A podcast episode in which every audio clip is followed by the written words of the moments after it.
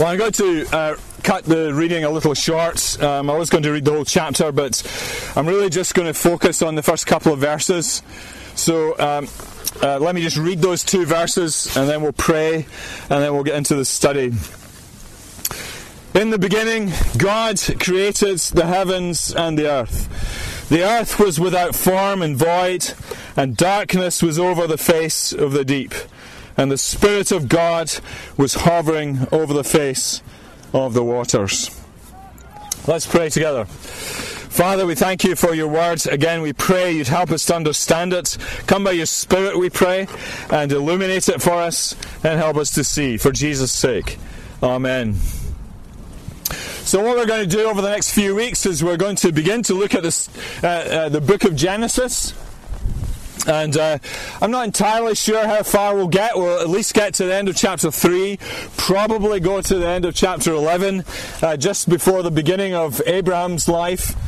And obviously these chapters are at the very beginning of the Bible, and the beginning of the story of the Bible. And like such, all such beginnings, they lay a foundation for us.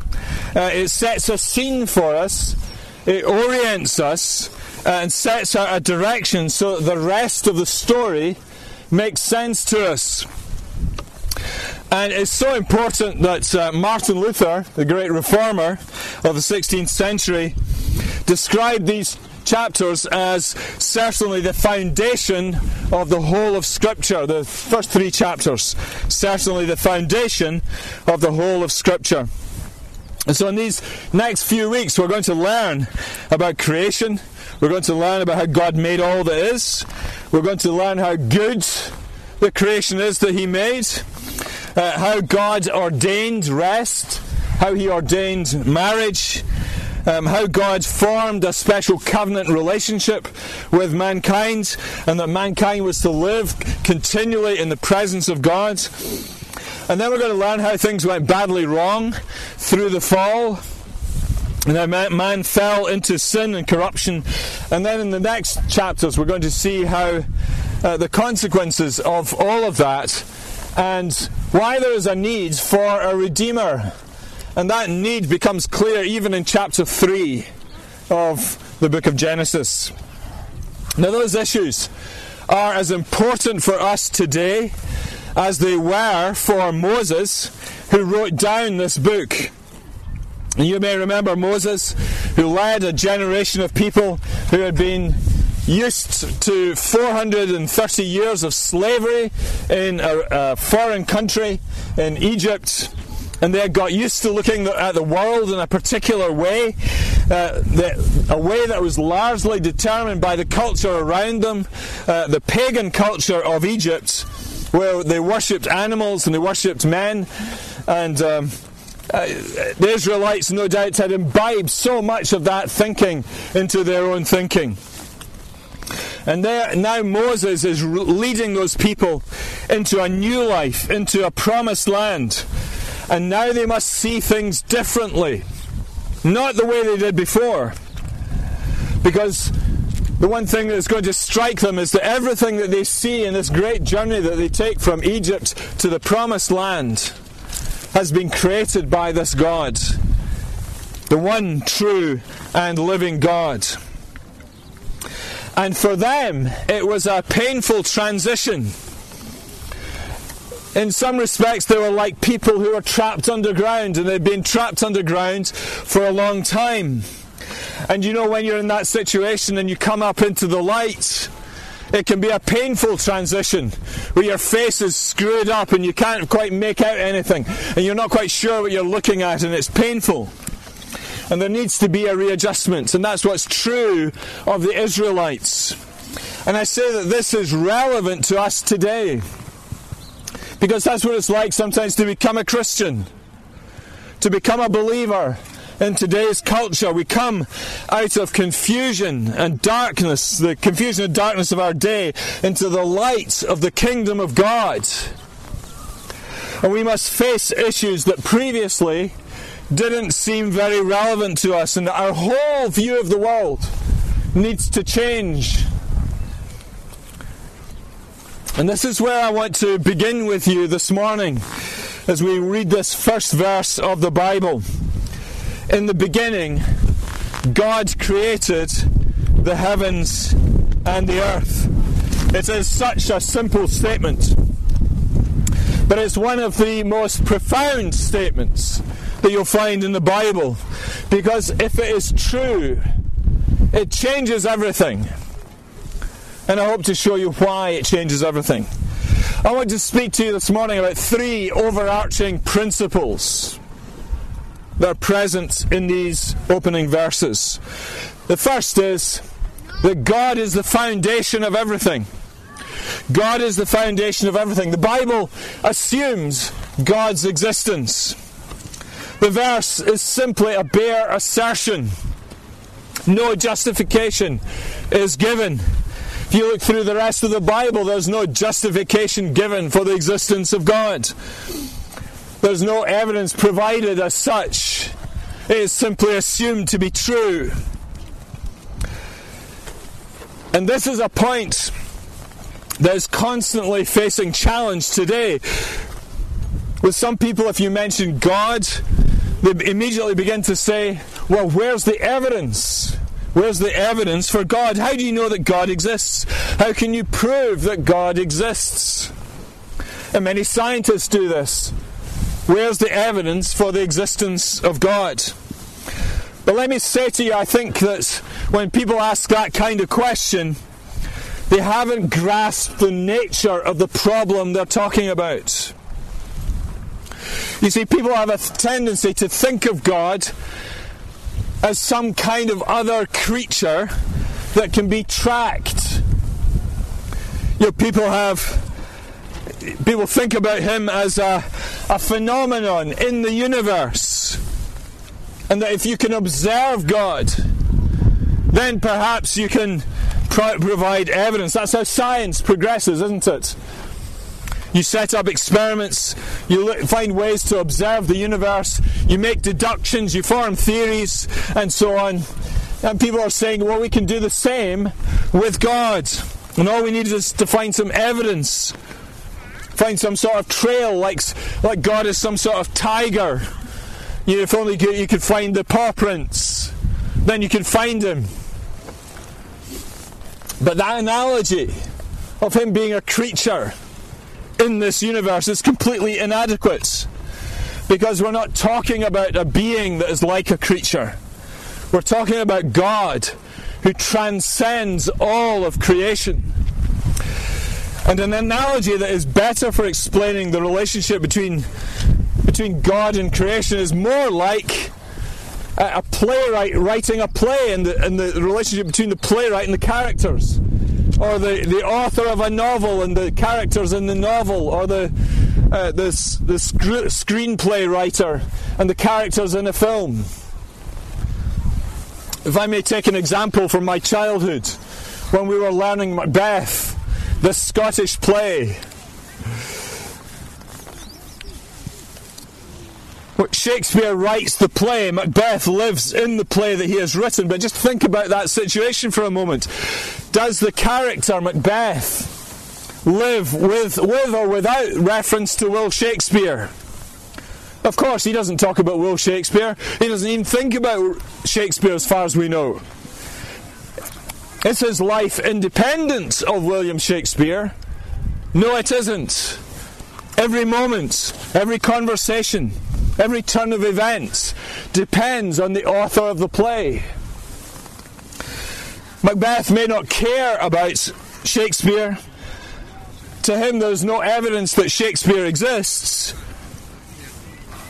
But does that mean that Shakespeare doesn't exist? No, of course not. Now you might say to me, well, that's just a play. The real world is not like that. To which I will counter, how do you know the real world is not like that? You see, you can stand behind Will Shakespeare and the play, and you have a privileged vantage point, and you can see both persons. But we have no such privileged position with respect to this universe. We are in the universe. We're not outside of it looking at it. We're like Macbeth in the play. So how can we see everything clearly? Which brings us to this cry for the evidences for God. What evidence can we possibly produce for a God like the one we claim to have come to know? If we are like Macbeth and we have no way of knowing outside of the world that Shakespeare created. If we are in this world and we have no way of knowing outside of this universe that God has created, how can we know God? Do you see the nature of the problem? Just to ask for evidence isn't enough. You need to get the right vantage point before you begin to ask the questions. But let me suggest two things that might help. And I'm not saying proofs here, I'm just saying two things that will help us. The first is this: suppose Macbeth were to take a moment out of his life of murder and ambition and think for a moment about his existence. And he might come up with a number of questions like, why is there something rather than nothing? Why is there a purposeful story to my life than not a purposeful story to my life? Those are big questions that Macbeth might be able to ask, but they can't be answered within the story itself. That's all in the mind of the playwrights, Shakespeare. So too with our existence. There are questions that we can ask about our existence, such as, why is it that everything seems perfectly tuned for our existence in this universe? Why is there a sense of right and wrong? Where does it all come from? Why do systems of logic and ethics seem to make sense to us, but nothing in nature actually requires it? These questions and many other questions seem to require an answer that lies outside of the universe in which we live. So that's the first thing. There are too many important questions which cannot be answered in a godless universe view of the world. We seem to need God to make sense of them. So that's one help. The second help is this: it is possible to find evidence for the existence of God, but only on one condition. And that's the condition that God himself puts it there. And that's what Christians have been saying all along for these last 2,000 years. This history that we live in is a history into which God has written himself, if you like. And where's the evidence for that? Well, it's the eyewitness testimony of men and women down the ages who wrote down what they saw and what they heard, culminating in the testimony about the Lord Jesus Christ, the Son of God, in his death and his resurrection, which we celebrated last week. There is evidence of God having written himself into this story. And so the testimony is clear. In the beginning, God. And I want to say to you this morning that you and I, we can muddle along with our questions about our existence and God's existence, but you will never find answers to them. You will never truly be able to make sense of your life until you take the step that the biblical writers took, which is, first of all, to trust in God, and then begin to look at your life as he sees it. Then you begin to see everything else beginning to slot into place. Now you say to me, well, that's blind faith. How can you go along with blind faith? We live in a scientific age, and I understand that. I was once a scientist before I was a minister, working in physics research. But when you say it's blind faith, you're saying that I'm taking on trust that God exists. Well, yes, absolutely right. But what's the alternative? If you're a humanist, you have to assume, for example, the existence of rights. But how do you prove it? If you're a rationalist, You must assume logic without using logic to prove that logic is valid. Because otherwise you're assuming what you intend to prove. If you're an empiricist, in other words, you rely on your senses to try and make sense of the world. How do you know that your senses are valid? And how can you prove it? You have to assume it. And so scientists have to assume the validity of their senses and their instruments. But with God, you see, all things fall into place better than anything else. I was once a research scientist, as I said, and I can remember many late nights doing research, analysing data, reading research papers, trying to make sense of it all. And then experiencing that sense of relief when suddenly something clicked into place. You say, aha, now I get it. Now it makes sense to me. And it's possible for us to ask those big questions, but when we begin with God, we see that they begin to click into place. All the answers begin to click into place because we have started from the right vantage point. The fundamental truth that God exists and can be known. Now I just ask you this morning, is that your position today? If you're a Christian, can I invite you to look again at your basic assumptions? You see, it's easy for us as Christians to simply go along with the culture today and to hanker after a proof of God's existence. If only I could just prove unequivocally that God exists, rather than simply start with God and see how everything else falls into place. Or maybe you're not a Christian and there's much that puzzles you. And maybe you despair of ever finding answers to the big life's big questions. Then can I invite you to begin with this revolutionary thought. In the beginning, God. So that's the first thing. God is the foundation of everything. Here's the second thing. God is the creator of everything. This verse says unequivocally, God created the heavens and the earth. Now what's Moses saying here? Well, a couple of things about that. First of all, the word for created, bara, if you want to know your Hebrew, this word is found rarely in the Bible, but it's only ever used where God creates something out of nothing. In other words, God didn't create the heavens and the earth out of stuff that was already existing. In the same way that you would make a chair out of wood or a suit out of cloth. God made this universe out of absolutely nothing. And all he had to do, as we shall see next week, is say the word, and it appeared out of nothing. There was a time, if we can speak of time in this way, before creation, when nothing existed except God alone, and then a time when God and creation existed.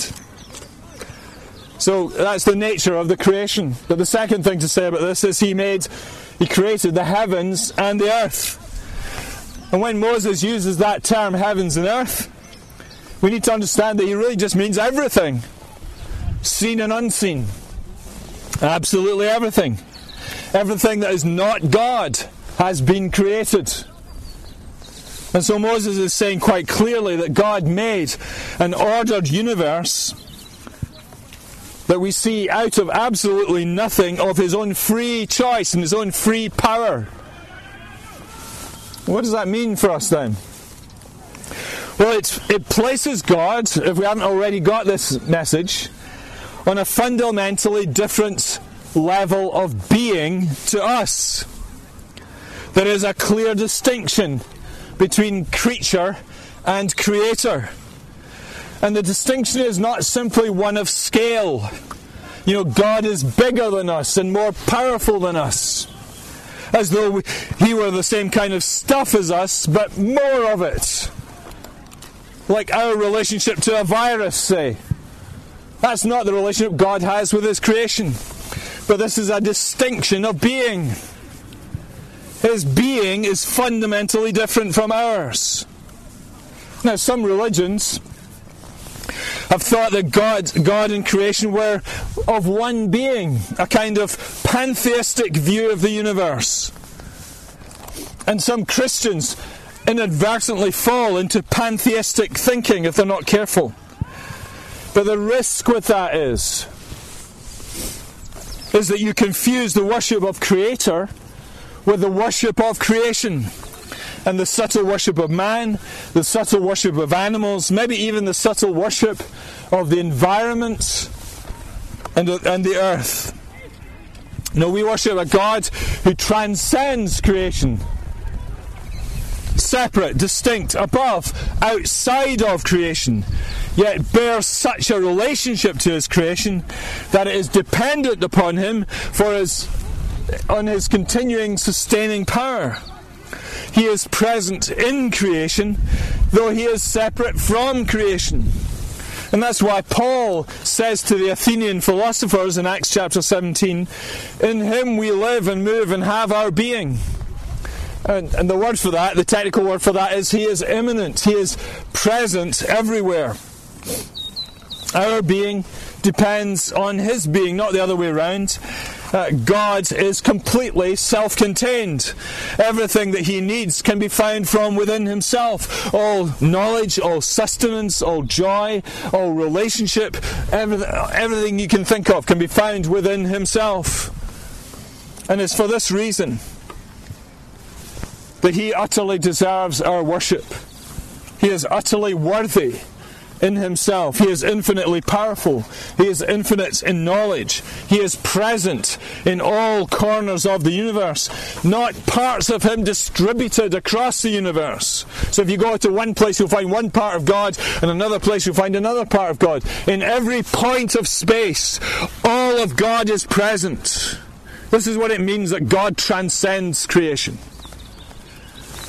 He is the ultimate source of all that is good, and he is present everywhere.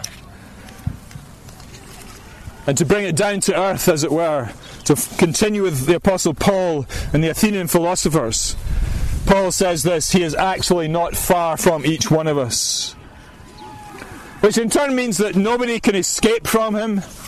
No matter how much we try to ignore him or deny him, he is present wherever we may choose to go. If you want to be an astronaut and go to Mars one day, and people are planning for that these days, you'll find in Mars that God is as present on Mars as he is here today. Or whatever planet you end up going to, God will be there. You cannot escape from him. This is the great truth for those who genuinely seek God. Even today, if you want to meet with him, you do not have to make an appointment. There's no need to wait while somebody goes and fetches him. He is present and available wherever you are. So God is the creator and sustainer of the universe. But finally, and very briefly, God is three in one. God is three in one. I only briefly mention this. We'll maybe say more about this next week. But in the first chapter here we get a clue to the nature of God, which unfolds for us in the unfolding of history. You see, at the beginning there is God. And then in verse 2 there is the Spirit of God who hovers over the waters. And then in verse 3 onwards, there is the Word of God, by which God spoke and all things came into being. Now, if all we had in our hands was the book of Genesis, we might simply think that God acted through wind and word, a wind and a voice. Yet it becomes clear as Scripture unfolds that this wind of God, this Spirit of God, and this Word of God are personal. If I may just draw your attention to how the Word is personal. Of course, John the Apostle picks this up in his opening verses of his gospel. In the beginning was the Word, and the Word was with God, and the Word was God. He was in the beginning with God. All things were made through him, and without him was not anything made that was made. In him was life, and the life was the light of men. The light shines in the darkness, and the darkness has not overcome it. And then in verse 14, and the Word became flesh and dwelt among us. And we have seen his glory, glory as of the only Son from the Father, full of grace and truth. You see, the true and living God is a trinity of persons. Father, Son, and Holy Spirit. And because of that, because of this relational nature of God, that there are three persons relating to one another, this is a God, therefore, that can be known.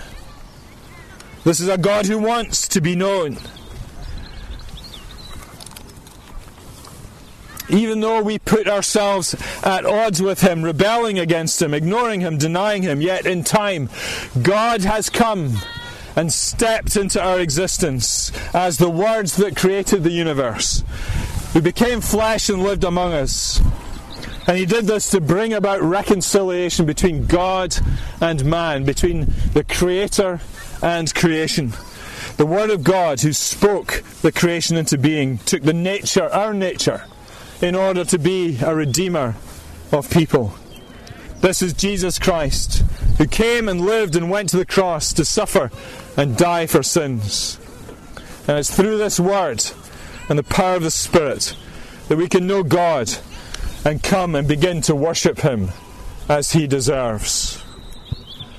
Amen. Let's pray together. Father, we thank you for your creative power. We thank you, you've made us, and even now as we live and breathe, you sustain us and keep us. We pray that you'd help us to believe in the Lord Jesus Christ, to believe in the triune God, and to see wonderfully all things fall into place. We pray in Jesus' name.